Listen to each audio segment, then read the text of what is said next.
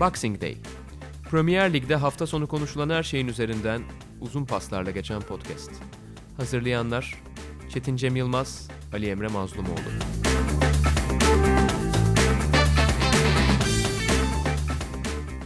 Sokrates Podcast'e hoş geldiniz. İngiltere Premier Ligi konuştuğumuz program Boxing Day'de her zaman olduğu gibi ben Ali Evren Azmoğlu, Çetin Cem Yılmaz'la birlikteyiz. Biraz Liverpool'un yolculuğuyla girelim dedik bu programa. Lig lideri Liverpool hiçbir şey yapmadan da puan farkını korudu. Puan farkını korurken de Katar'da bir kupa daha kaldırdı. İngiltere'de şöyle bir tartışma oldu. Sen de program öncesi söyledin. Ya bu kupanın ne önemi var canımla? Hayır bu kupa da önemli. Kazanmak da önemli tartışması vardı. Sen nasıl bakıyorsun olaya? Evet iki tarafta böyle bir eğilim vardı, böyle bir tartışma döndü. So- sosyal medyadan takip ettiğim kadarıyla aslında İngiliz spor yazarları ve birazcık da taraftarlar arasında bir grup diyor ki yani kimsenin de çok önemsemediği bir kupa. Bir grupta diyor ki hayır sadece bunu böyle gören İngilizler.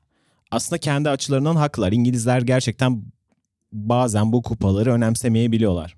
Avrupa Ligi'ni de önemsemiyorlar biliyoruz yani çok fazla işte küçümsüyorlar ama neticede sonuna kadar gidip o kupayı kazanana da bir ödül veriliyor. Tıpkı e, Şampiyonlar Ligi'ne gitmek ya da zaten bu kupayı kazanmanın kendisi de bir ödül. Kulüpler Dünya Kupası da benzer şekilde belki sezon boyunca bir e, yolculuk olmadığı için insanların çok önemsemediği hani iki maçta bir kupa kazanılması çok çok e, başarı gibi görülmüyor olabilir ama neticede size dünya şampiyonu ünvanını sağlayan tek kupa bu. E, ve hani önünüzde ne varsa onu oynarsınız muhabbet var ya. Ancak önünüzdeki rakibi yenebilirsiniz. Yani Liverpool'a bu maçı oynama hakkı e, Avrupa şampiyonu olduktan sonra verildi. Tıpkı Flamengo'ya e, benzer şekilde kıtasının en büyüğü olma unvanını elde ettikten sonra. Evet kupayı küçümsüyorlar ama kupaya katılmak inanılmaz zor bir şey. Evet çok zor Avrupa bir yoldan geliyor evet. Ve e, yani bunun işte yarı finalleri falan filan var. Aslında kendi içinde bir hikayesi olan bir kupa. Bu kupanın olması gerektiği kadar önemsenmemesi, dünya çapında çok fazla iyi uyandırmaması aslında biraz FIFA'nın e, bunu takvimde koyduğu yerle işte böyle Aralık ayında böyle çok oldu bittiye getirmesiyle falan filan alakalı.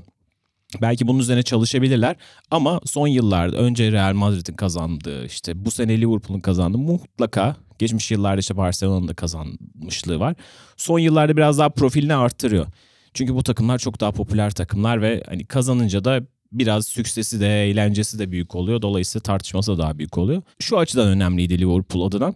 Ve hem 2019 yılını finalinde oynadığı Community Shield'ı saymazsak onu da sayarsak 4 finalin 3'ünü kazanarak kapatmış oldu. Ve Şampiyonlar Ligi, Süper Kupa ve Kulüpler Dünya Kupası gibi çok prestijli ve aslında Liverpool'un da bir tanesi uzun yıllardır kazanamadığı, daha doğrusu ikisi uzun yıllardır kazanamadı. Bir tanesi hiç kazanamadığı Hı. bir kupayı müzesine götürmüş olması anlamını taşıyor.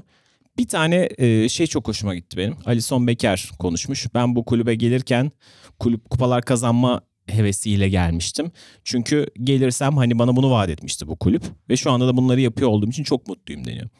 Ve insanlar dışarıda işte Twitter başındaki gençler falan filan böyle çok heyecanlı şekilde ya bu kupayı kimse sallamıyor diye olabilir. Bu oyunun asıl aktörleri için en önemli şey kupa kazanmak. Yani bu oyunu bunun için oynuyorsunuz.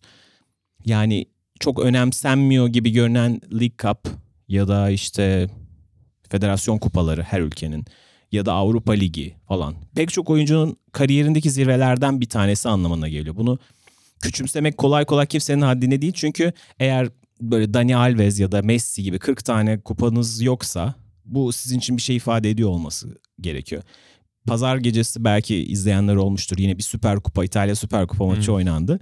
Ronaldo 2013'ten bu yana ilk defa bir final kaybetmiş. Ve o ikincilik madalyasını nasıl sinirle aldığını görüyorsunuz. Çünkü bu oyuncular bunun için yaşıyorlar. Ronaldo dünya üzerinde kazanmadığı neredeyse kupa kalmadı yani.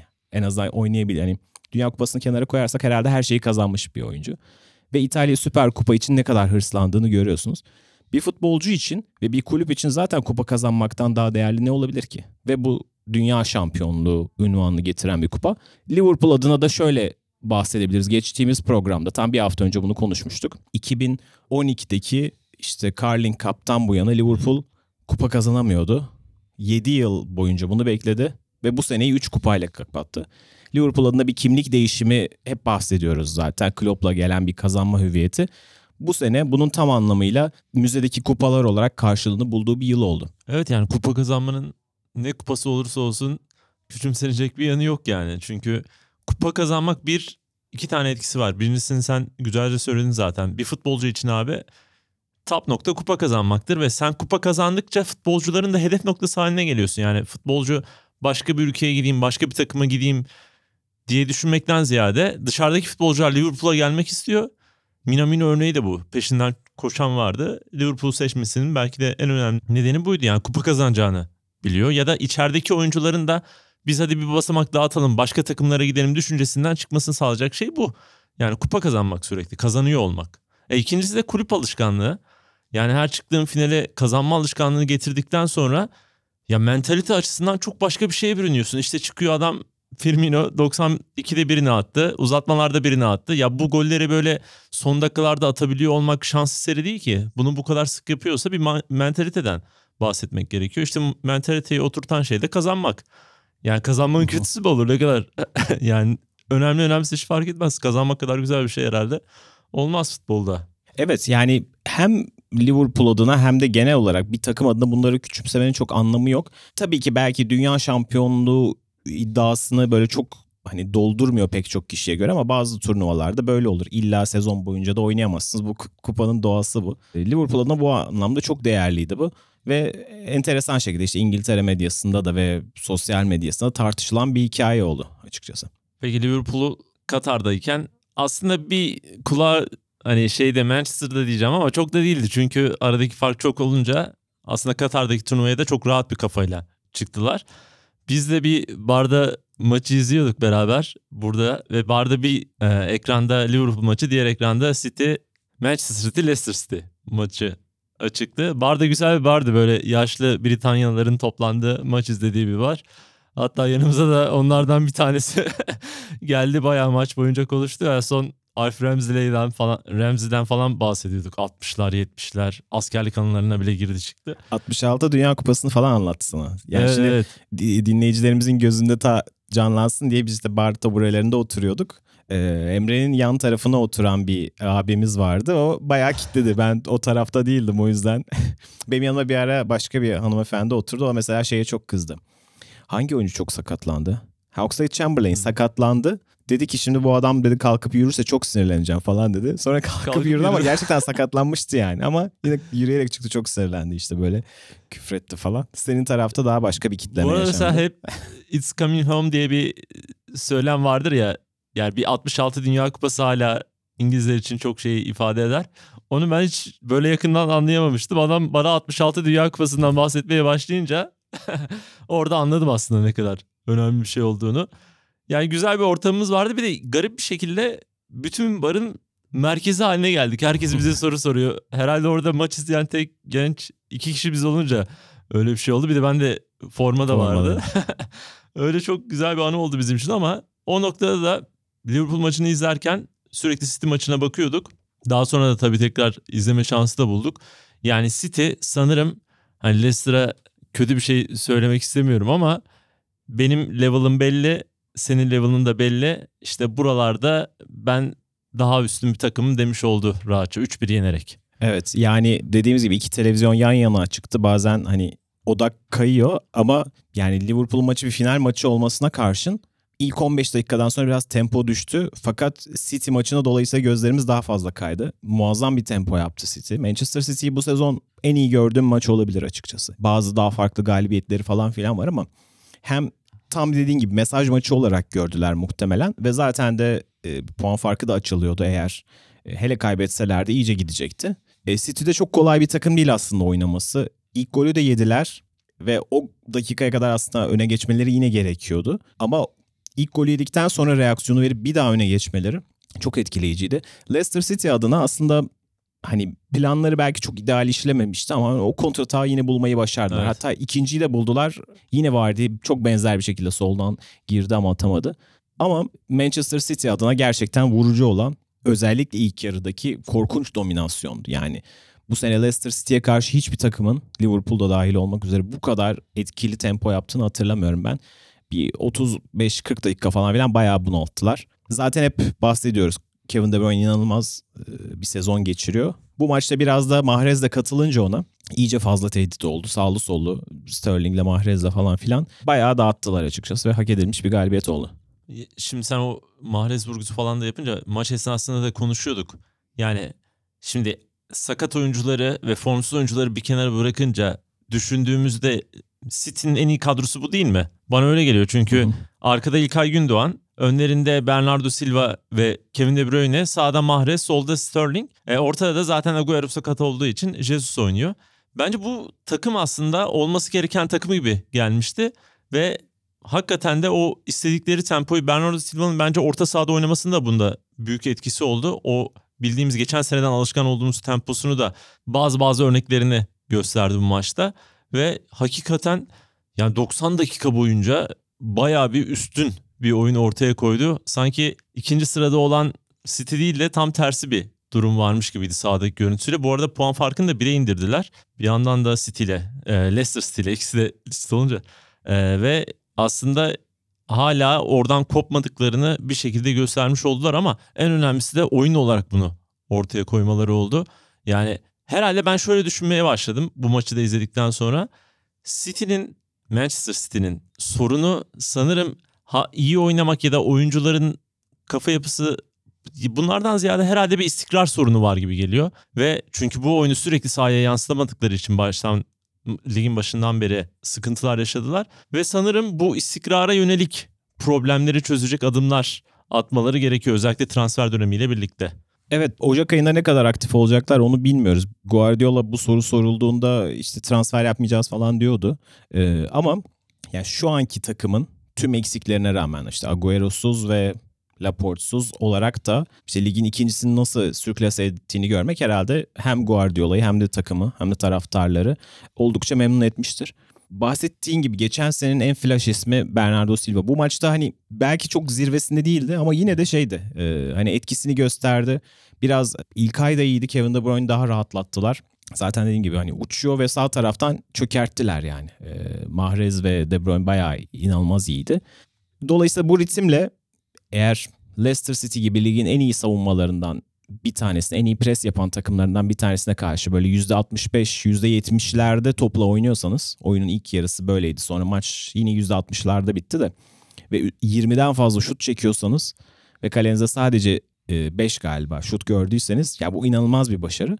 Dolayısıyla şu anki kaynaklarıyla da City ikinci yarıya çok daha hani en azından umutlu girecek gibi. Liverpool'un kayıpları olur olmazdan ziyade Manchester City adına şu andan itibaren yapmaları gereken şey hani kendi standartlarını korumak. Çıkıp kazanmak. Çünkü sürekli puan farkı azalacak mı stresiyle yani hep önü yukarı bakamazsınız ama City'nin önemli olan kendi ritmini bulması. Çünkü şu anda artık yavaş yavaş daha önemli olan hedef Avrupa. Evet. Ligdeki ritim aslında Avrupa'ya yansıyacak bir noktada. Dolayısıyla amaç bu olacak gibi görünüyor. Tabii orada ligdeki bir istikrarı sağladıktan sonra Avrupa'da maça çıkıp orada oynamak daha kolay olacak. Sonuçta bu iş biraz da rutin işi. İyi oynadıkça iyi oynuyorsun. Kötü oynadıkça kaybettikçe kötü kaybediyorsun.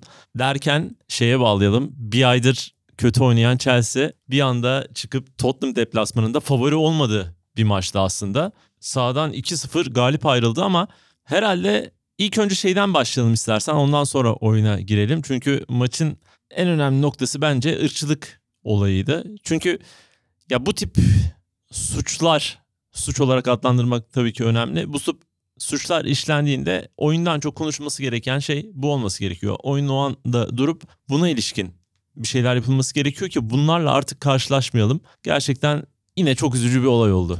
Evet, Rüdiger'e, Chelsea stoperi Rüdiger'e e, Tottenham tribünlerinden ırkçı tezahürat de- demeyelim, ırkçı saldırı, ırkçı sözlü ırkçı saldırıda bulunulduğu söylendi. Rüdiger bunun üzerine hakeme gidip bunu şikayet edince anons yapıldı.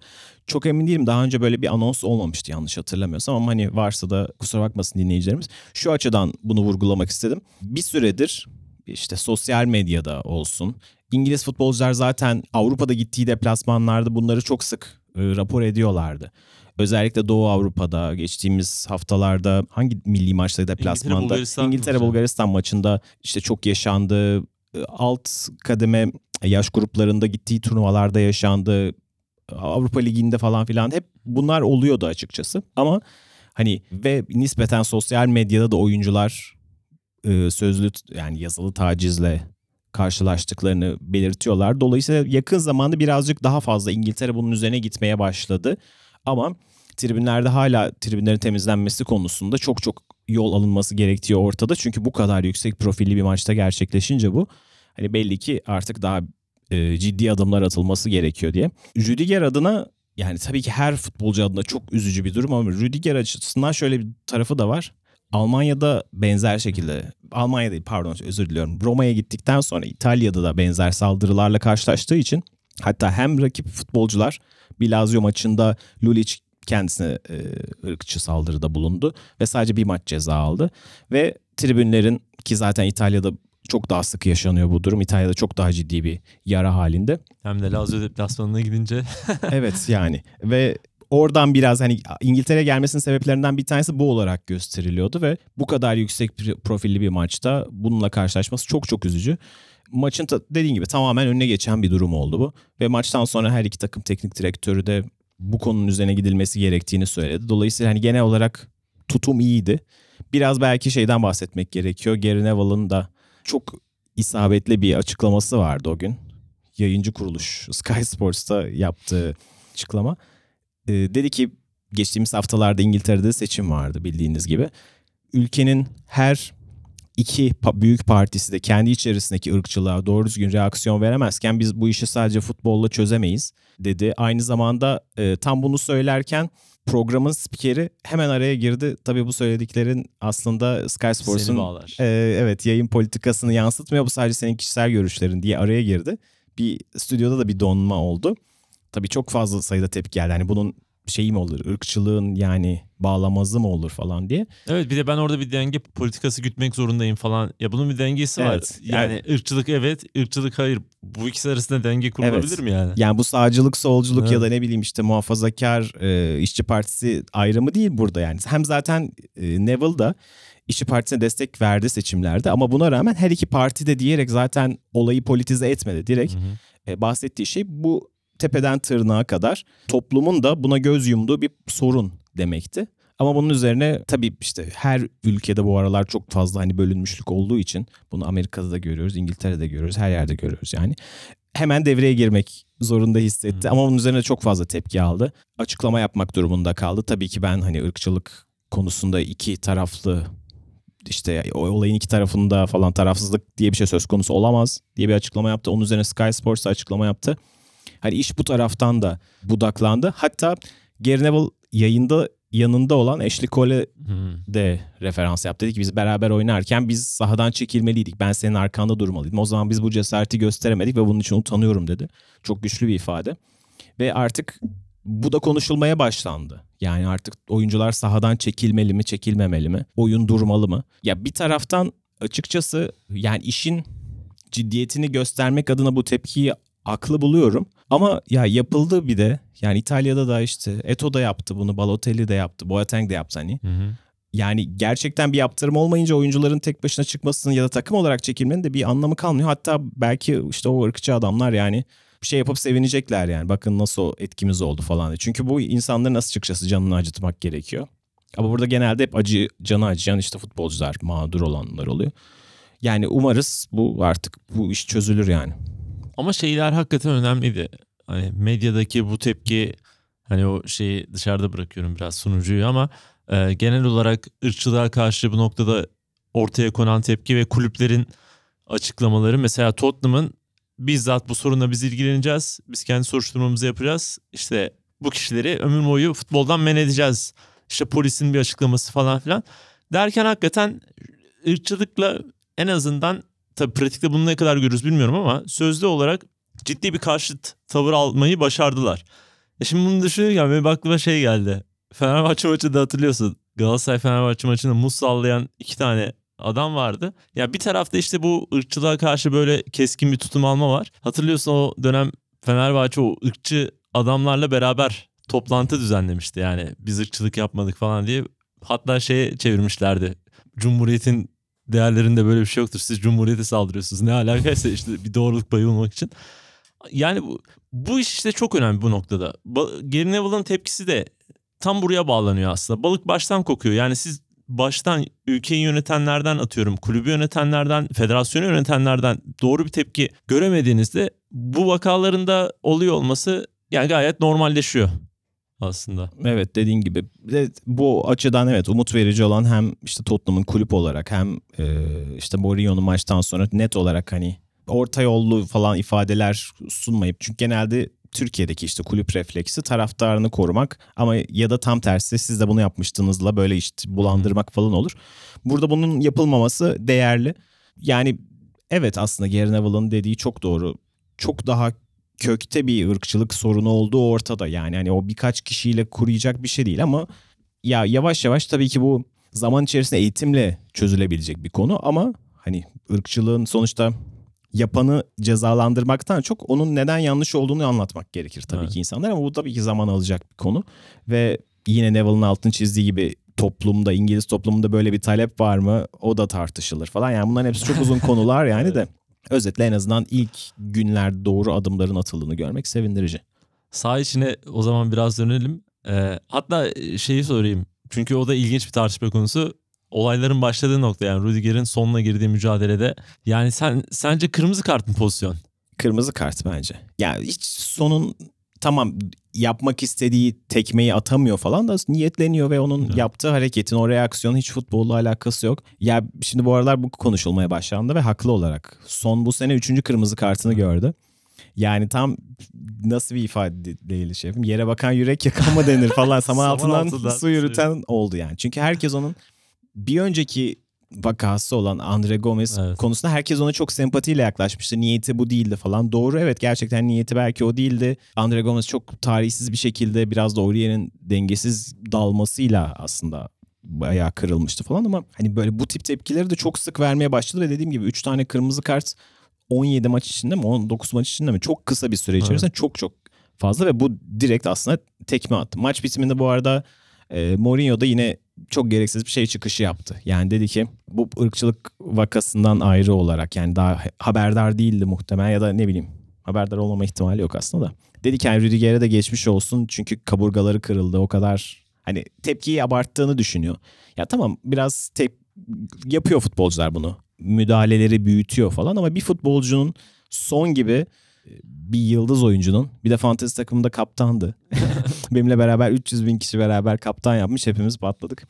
Böyle bir oyuncunun çok gereksiz tepki yani tekmeye yeltenmesi falan akıl alır değil yani. Evet genelde hani pozisyonun şiddetiyle değerlendirme ön plana çıkıyor ama niyete baktığında açık olarak tekme atmak istediği belli. Evet. O yüzden direkt kırmızı kartla cezalandırdılar. Zaten bu önemli. Yani çünkü bu tip niyete kırmızı kart çıkmayınca hareketler de çoğalıyor böyle. Baştan bu şekilde kesiyorlar. Ben de kırmızı kart olayına katılıyorum.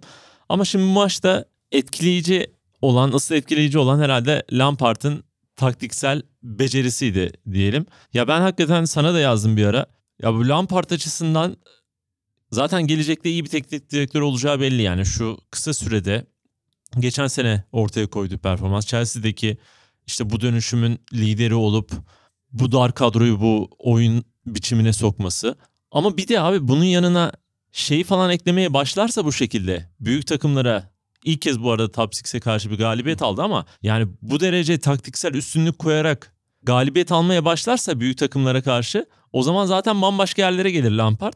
Ve bunun da ilk örneğini verdi yani üçlü defansla çıkıyor ve orada sonuçta beşli bir şekilde karşılamış oluyor kanat beklerle birlikte. O beşli olmasının sebebi de Tottenham'ın Jose Mourinho geldikten sonraki ön tarafta topu aldıktan sonra beşli hücum hattını dengelemekti. Ve onu başarıyor. E sağda mesela Aspilicueta tercihi ilginç. Kanat bek oynaması. Onu genelde üçlünün sağ stoperi olarak izlemiştik Conte ile falan.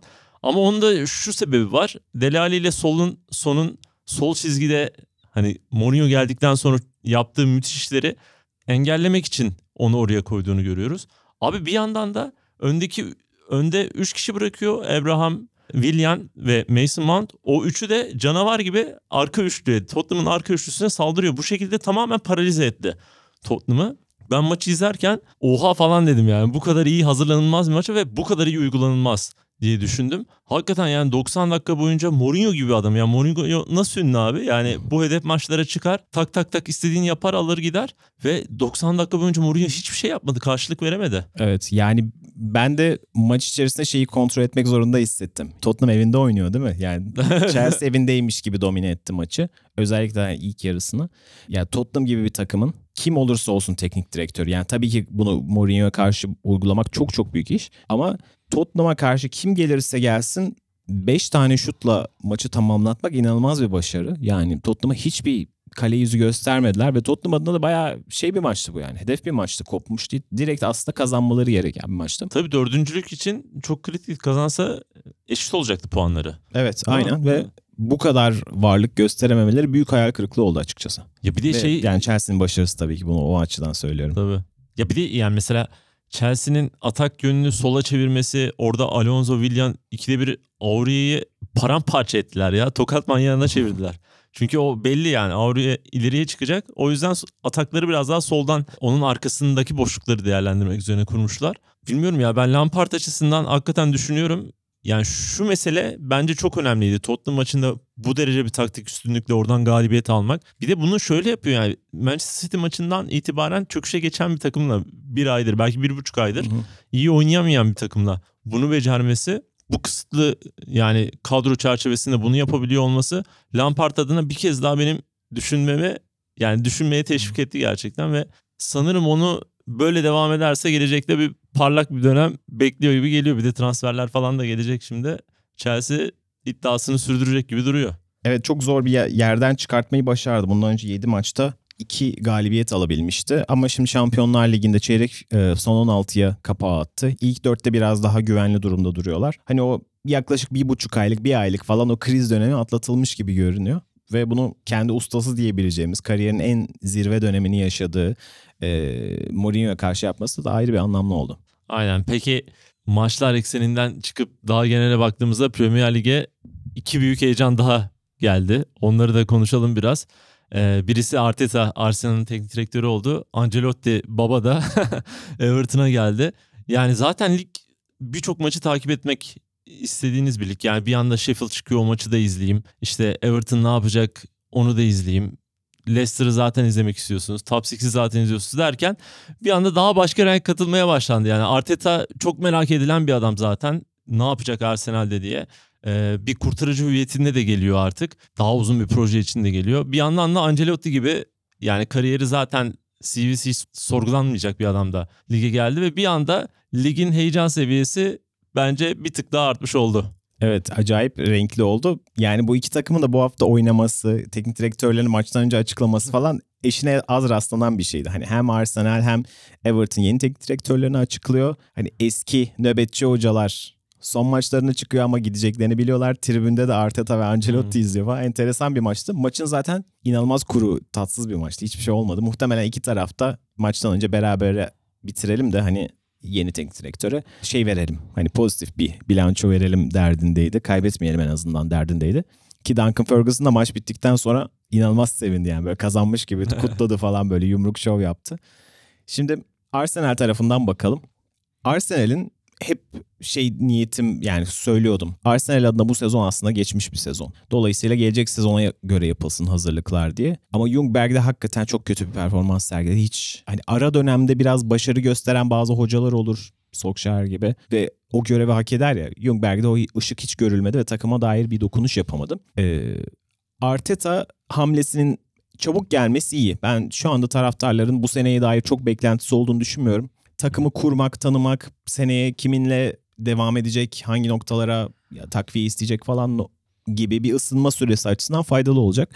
En ideal senaryo yıpranmaması olur. Yani çok tatsız geçirmezse bu süreci sene, gelecek seneye güçlü girmesi Arsenal adına ve Arteta adına en iyi senaryo olur. Şu an ben Arsenal kadrosunun kötü bir kadro olduğunu düşünmüyorum. Tabii ki bazı eksikleri var. Bazı pozisyonlarda gereksiz yığılmalar var. Hep konuştuğumuz gibi mesela iyi bir, sağlıklı bir ön üçlü ya da dörtlü kuramıyorlar bir türlü. Çünkü birbirine benzer parçalar var. Çok değerli iki santrforları var ama yan yana nasıl oynayacaklarını bilmiyorlar falan. Orta sahada benzer şeyleri konuşuyoruz hep. Doğru hattı yapamıyor. Ama Arsenal inanılmaz kötü bir savunmaya sahip ve bunu bir türlü çözemiyorlar. Özetle Arsenal futbol oynamayı unutmuş bir takım gibi görünüyor. Arteta'nın bu anlamda ben şanslı olduğunu düşünüyorum. Sen biraz daha detaylı anlatacaksın zaten kendisinin hani futbol beyni birkaç senedir zaten Guardiola'nın yanında hep sivriliyordu ve bahsediliyordu. Ama şu anda hem bence kötü bir kadro yok. Potansiyeli çok yüksek bir kadro var. Yani yıldızları da olan bir kadro var. Ve aynı zamanda o şeyi de düşünmüyorum ben. Arsenal bazı takımlar vardır. Hoca kovdurur falan muhabbeti var ya. Çok böyle papazlar vardır falan. İşte ne bileyim bir Galatasaray öyledir. Fatih Terim öncesinde ya da Real Madrid böyledir falan. Bayern Münih tabii ki. Ya Arsenal böyle değil. Aslında genç ve bence iyi niyetli oyunculara sahip bir takım. Ama nasıl hareket edeceklerini unutmuş görünüyorlar. Dolayısıyla Teta'nın liderliğini de benimseyeceklerini tahmin ediyorum. Yani pozitif bir e, hamle olarak görüyorum ben bunu. Evet Arteta açıklandığı andan itibaren acayip yazılar e, ortaya serildi ki onlardan biri The Athletic'te çıktı. Bize burada referans yapıyoruz sıklıkla. Yazı o kadar kaliteli bir yazı ki mesela bu kadar kısa süre içerisinde bu kadar derinlemesine ve detaylı bilgileri nasıl sunuyorlar ben hala o konuda anlamış değilim. Bir de yazıyı 3 kişi yazmışlar. İşte Daniel Taylor'la David Ornstein falan var yazının içerisinde. Üçüncü ismi hatırlamıyorum şu anda. Abi yazıda çok güzel şeyler var, noktalar var. Örneğin e, Arsenal'da oynadığı dönemde futbolcuyken yani e, zaten bu taktik meseleleri çok kafa yoran bir adam olduğunu, Wenger'le çok sık ilişkide olduğunu, hatta bu ilişkinin bazen oyuncular tarafından Inge işte Wenger'in adamı falan diye böyle eleştirilere maruz kaldığını ama her maç öncesinde özel bir yazılım varmış abi kulüp içerisinde. O yazılıma girip rakibe dair ve nasıl oynanılması gerektiğine dair tavsiyeler yazıyormuş. Teknik ekibe gönderiyormuş. Tabii bu, yine bu eleştiri almış. Sen kendi işine odaklan falan diye çıkan, çıkışlar da olmuş ama yani böyle bir bu işlere takıntılı bir adam olduğunu daha oyunculuk döneminde belli etmiş. Hatta şöyle bir e, şeyi de var. Anekdot da var yine yazıda. Bayern Münih deplasmanına gittiklerinde şu 2015'te 5-1 kaybettikleri maçta e, maç sonrası zaten bunun bu kişiliğini bilen ve yakın ilişki kuran Pep Guardiola Bayern Münih'i çalıştırıyor o zaman. Gelip eğer ben İngiltere'ye gelirsem ki o sırada da City ile e, görüşme halinde geldi gelecek belli. İngiltere'ye gelirsem beraber çalışacağız. Tamam mı diyor. Evet orada bir konuşuyorlar, anlaşıyorlar falan. Hakikaten de Arteta futbol bırakır bırakmaz zaten o sezon son sezonuydu. Arıyor Guardiola'yı. Tamam iş hala var gel diyor ve beraber orada başlıyorlar. Yazıdaki City dönemine dair en ilginç anekdot da şu. Arteta'nın eşi futbolu bıraktıktan sonra Los Angeles'a gidiyor çocuğuyla beraber. Orada kendi kariyerini ilerletiyor. Arteta da e, Manchester'da tek başına bir evde kalıyor. Arkadaşları bunun evine gidiyor. Abi şöyle bir delilik yani duvarlara taktiksel şemalar falan çizili. Kağıt üzerinde çizmiş falan filan. Sürekli maç izliyor. Böyle biraz sağlıklı da değil aslında bu ortam ama. A Beautiful Mind'daki Russell Crowe gibi değil mi? evet. Aynen öyle bir şey. Bir portre benim de gözümde öyle bir şey canlandı. Gerçekten ya bu işleri çok takıntılı ve sanki futbolcu olduğundan beri teknik direktör olmaya hazırlanan bir adammış görüntüsü var. Zaten liderlik kısmına değinmiyorum. Oynadığı dönemde de kaptanlık döneminde de bu bilinen bir şey. O nedenle ben Arteta'nın Arsenal'da ya da kime de olursa olsun ne yapacağını acayip merak ediyorum. Çok da heyecanlandım onun açıklanmasıyla birlikte. Ama senin de dediğin gibi hani ilk haftadan itibaren bir şey beklemek zaten mümkün değil. Biraz daha umarım bu haftaları sıkıntılı geçmez, bu seneyi sıkıntılı geçmez. Önümüzdeki seneden itibaren kendi becerilerini tamamen sahaya yansıtma şansı bulur. Ve o zaman neler yapacağına dair hakikaten çok heyecanlıyım ben. Evet şimdi hatta tam fikstüre de baktım. Boxing Day'de programımızla aynı adı taşıyan isim. Sanki bizden almışlar gibi söylüyorum. Boxing Day'de Bournemouth'a gidiyorlar. İyi bir başlama fikstürü ama sonraki iki maç Chelsea ve Manchester United. Hani böyle bayağı Oo. ateşten gömlek gibi.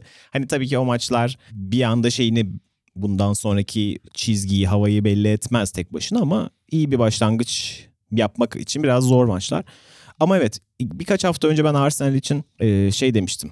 Yani böyle Graham Potter ve Eddie Howe isimlerini söylemiştim. Yani biraz daha bu, bu işi sıfırdan kurabilecek bir teknik direktör lazım diye. Arteta ona bir de hani kulüp geçmişi de olmasıyla bir ekstra camianın çocuğu nüvesi de ekliyor ve ve İngiliz olmadığı için bence bir tık daha avantajlı. Hani bazen bunun dezavantajı olduğunu da söylüyoruz da bazen de hani ekstra bir şey sağlıyor ona. Daha havalı, daha cool görünüyor yani bazı e, yabancı hocalar İngiliz medyasında.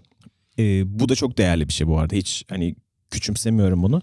İyi bir tercih ve Arsenal'e en azından sadece hani bu sene nasıl bitirirler bilmiyorum ama ileriye dönük yavaş yavaş bazı temelleri atıp yavaş yavaş takımı yenileyebileceği bazı işte pahalı yıldızları belki gönderip yerlerine daha takım oyuncu tipler monte edebileceği falan bir süreci başlatıyor olabilir.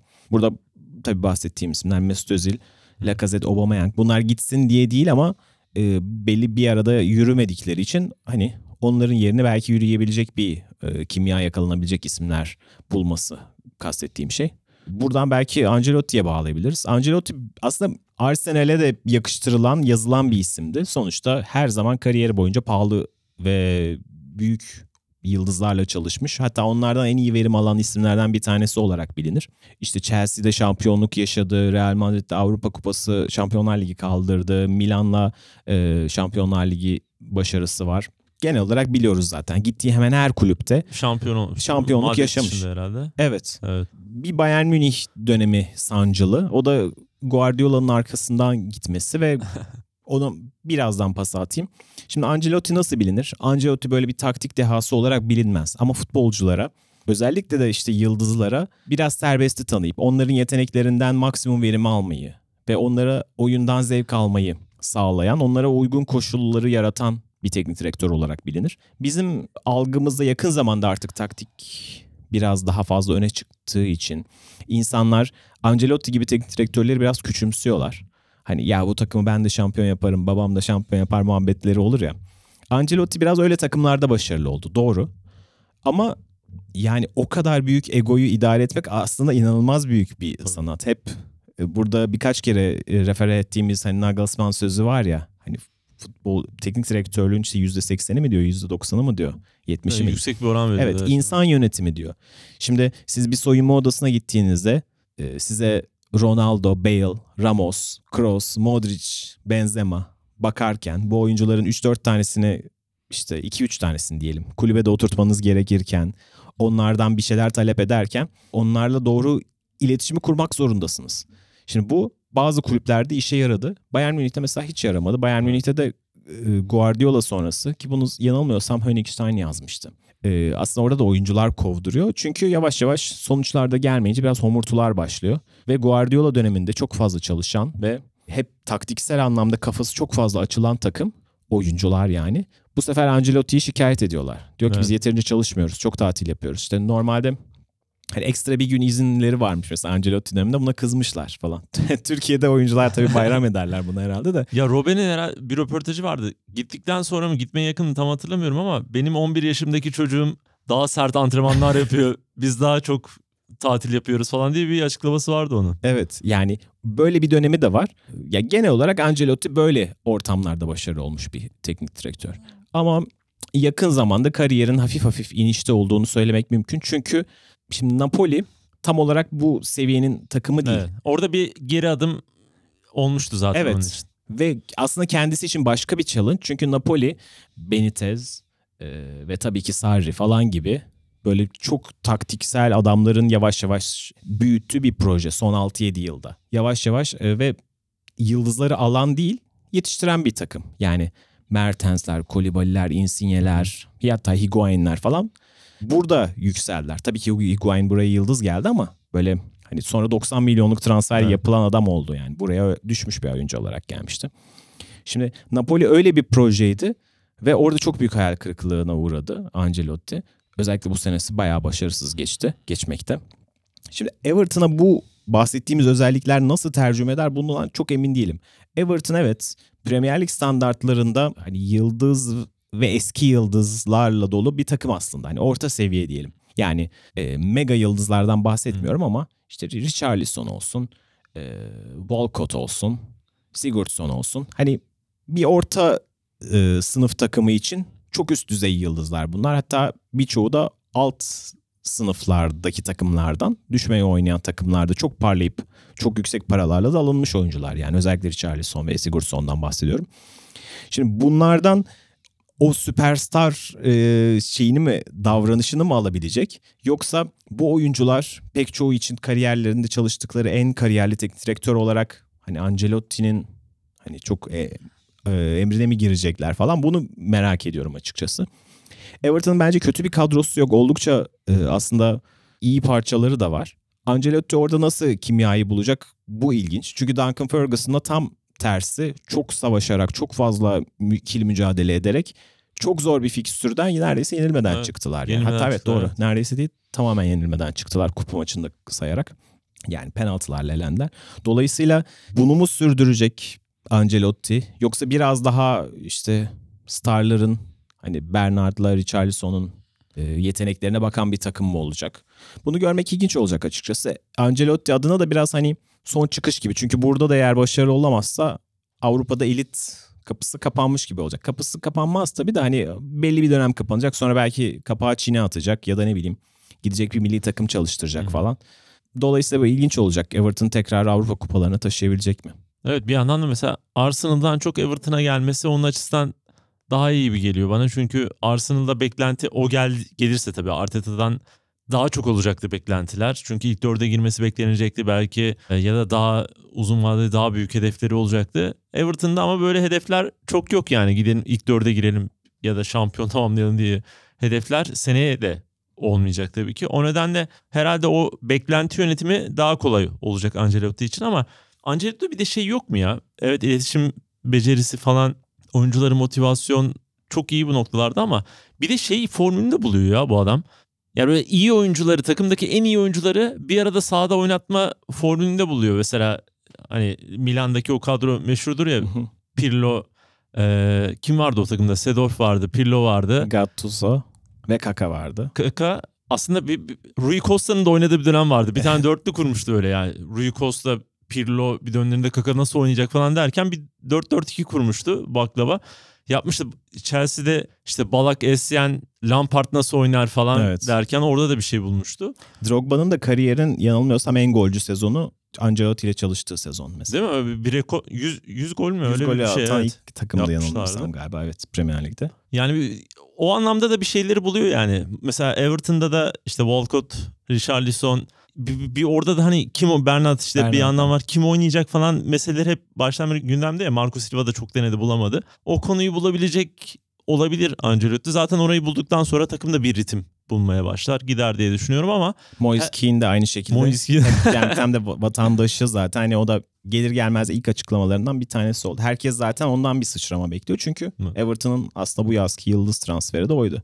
Peki ya Cenk Tosun'la ilgili bir şey düşünebilir biz bu denklemde ona da bahsetmeden geçmeyelim. Çünkü onun da ısrarla sabırla Everton'da kalmak istediği belliydi. Yeni hoca gelirse belki önüme bir şey açılabilir diye. Sen nasıl görüyorsun? Ya durumu? biraz daha geleneksel bir 9 numara olarak daha şey olabilir. Yani bir şansı olabilir gibi görüyorum. Tabii çok formda bir dönemden geçmiyor. Calvert-Lewin fizik gücü olarak çok daha üstün bir oyuncu ve formda gidiyor. İşte Moise Keane'in de bir İtalya e, etiketi var. Yani İtalya etiketi dediğim sadece pasaporttan bahsetmiyorum. İtalya Juventus'la yaptıkları çok başarılıydı. Hı. Çok kısa süreye çok fazla iyi bir çıkış sığdırdı. Dolayısıyla yine rotasyonun üçüncüsü olabilir. Ama bir şans da olabilir. Yani e, ben sadece mesela Marco Silva'nın hiç sevmediğim özelliği şuydu. Hep aynı tek forvetle çıkıyordu her zaman. Hani bir, bir denemiyordu yani. Cenk'i tamam belki Premier Lig'de e, milli takımda olduğu gibi her zaman sağa atamazsınız falan bir şeyler deneyebilirsiniz. Bazen çift forvet denersiniz maçların bazı dönemlerinde. Belki de Keane'le beraber oynat, oynatırsınız ya da Calvert-Lewin'le beraber oynatırsınız. Fırsat gelecektir herhalde diye düşünüyorum. Artık o kullanabilecek. Hani birinci forvet olarak değil, ikinci forvet olarak da değil ama rotasyonda bir noktada şans gelecektir diye düşünüyorum. Evet, bu heyecan silsilesinden Arteta Ancelotti'den heyecansız bir takıma. Çünkü yani iki büyük galibiyetten sonra City Tottenham galibiyetten sonra yine serbest düşüşe geçen ve son olarak bu düşüşü de Watford'a lig sonuncusuna yenilerek katmerleyen bir takımdan bahsedelim United. Herhalde topun kendisinde olduğu hiçbir maçı kazanamayacak, hiçbir çözüm üretemeyecek gibi duruyor gerçekten. Ne diyorsun? Ya gerçi konuştuk Manchester'ın bu halini ama yani Watford'a da bu şekilde yenilmesi olayı çok büyük bir Evet. krize çevirdi. Watford'ın bu seneki ikinci galibiyeti oldu galiba değil mi yanılmıyorsam. Yani ligin en Evet. dibindeki takımdan bahsediyoruz sonuçta. Ee, ya bu hafta yine Opta'dan Matt Furniss şöyle bir istatistik paylaştı. Çok çarpıcı. Manchester United'ın ilk ligin ilk 7 takımı ve son 13 takımı arasındaki bir şey yapmışlar. Yani puan durumunu öyle ayırmış ve ilk pardon ilk 8 takımın kendi arasındaki maçları sıraladığında bu mini puan durumunda Liverpool'un arkasından Manchester United ikinci sırada. 7 maçın 4'ünü kazanmış. 3'ünden beraberlik ayrılmış. Hiç kaybetmemiş. İşte e, Chelsea, Leicester City, Manchester City hep arkasından geliyor. Ki Manchester City 6 maçı mesela ikisini kazanabilmiş bu takımlara karşı. Diğer taraftan ligin 8'den 20'ye kadar ki takımları arasında bir e, sıralama yapmış. Çünkü o 8. sırada United olduğu için hani Hı hı. ona göre bölmüş. United kendisinden alttaki takımlar. Yani o orada bir mini puan durumu yapıldığında da United sondan 3. Rezalet bir 13 şey takım arasında ya. 11. 11 maçın sadece ikisini kazanabilmiş ve 12 gol atabilmiş 11 maçta. Eksi averajı var ve üstündeki takımlar yani zaten Southampton, Everton, Bournemouth, West Ham, Aston Villa, Brighton yani ligin bütün problemli takımları buralardan daha fazla puan çıkartmış Manchester United'dan. Sadece 10 puan çıkartabilmiş ki Şimdi böyle Manchester United taraftarlarını kızdıracak bir şey söylüyor. Yani büyüklerin belalısı tabir vardır ya öyle oynamışlar resmen. Ama Manchester United yani bu. Manchester United adına doğal olan şey o ilk 8 takımdan 15 puanı toplamak inanılmaz bu arada. Çok iyi bir sayı. Buradan Liverpool 16 puan çıkartmış. United 15 puan çıkartmış. Seviye bu yani. Diğer tarafta 11 maçta hani 20 çıkartması beklenen en az çıkartması beklenen bir yerden bunu yapabilmiş. Abi Haft- bir de Watford'a inmenin hani kadronuz bu şekilde bizim kadromuz daha çok büyük takımlara oynamaya işte kontra atağa müsait falan diyerek de işin içinden çıkmak mümkün değil yani. Bu Watford'a karşı da bir çözüm üret ve kazan yani. Evet. Yani o, o maçın tabii belki biraz beraberliğe giden bir maçtı ama David De Gea'nın inanılmaz saçma bir hatası var. Ama yine de o maç o gole kadar da United'ın çok fazla tehlike yarattığını söylemek güç. Gerçi şimdi yani United'a şu açıdan haksızlık etmeyelim. Lingard'ın da harcadığı bir iki tane pozisyon var. Evet, evet, onlar gol olsaydı belki Belki maçın seyri olabilirdi. değişebilirdi. Ya ben United adına hala böyle pozitifim çünkü bu ya böyle sürekli böyle gidecek bir durum değil bence. Çünkü United Bournemouth deplasmanına gidiyor, yeniliyor. İşte e, Watford'a yeniliyor. Bütün bu saydığımız problemli takımların tamamına deplasmanda gidip puan kaybediyor ama Tottenham'ı e, Manchester City'yi yeniyor, Liverpool'dan puan alıyor. Chelsea yeniyor. Evet ilacı nasıl olacak? Bu haftanın son 20 dakikasında nihayet Pogba sahaya döndü ve gerçekten o 20 dakikada biraz bir takımı ayağa kaldırdı. Sanki onun gelmesi ve ön taraftaki işte Greenwood, Martial, Rashford Haaland zaten üçlüsüyle söylentisi de var. evet yani onu katabilirlerse zaten çok çok değerli olur ama değilse bile Pogba'dan verim alabilmeleri daha doğrusu Pogba'dan bu üçlüyü oynatacak Hı hı. verimi alması, onu maksimum şekilde besleyecek ve rahatlatacak hale getirmesi çok çok değerli. Çünkü yani maçı izleyenler olmuştur. 70 70 miydi tam dakikası bilmiyorum. Yani Lingard'ın olduğu dönemle Pogba'nın olduğu dönem arasında dağlar kadar fark var. Yani bir anda takım böyle bir buçuk x hızla oynamaya başlıyor falan. Pogba çok eleştirildiğini biliyorum. İşte bazen problemli bir oyuncu olduğu da söylen sö- yani söyleniyor biliyoruz böyle düşün yani böyle. Hala belki ideal pozisyonu bulunamıyor falan da filan da ama şu anki halinde bile United'ın ona çok fazla ihtiyacı var ve kurtuluş reçetesi onun ayağında gibi görünüyor. Evet bu haftalık bizden bu kadar. Önümüzdeki hafta hem hafta içinde e, hem de hafta sonunda maçlar var. Biz de bir sonraki hafta o iki haftayı birlikte değerlendireceğiz. İyice sıkıştı. Ancelotti geldi, Arteta geldi. Daha da ilgi çekici bir lig oldu. Bizi çok güzel şeyler bekliyor. Haftaya yeniden birlikte olacağız. Hoşçakalın. Hoşçakalın.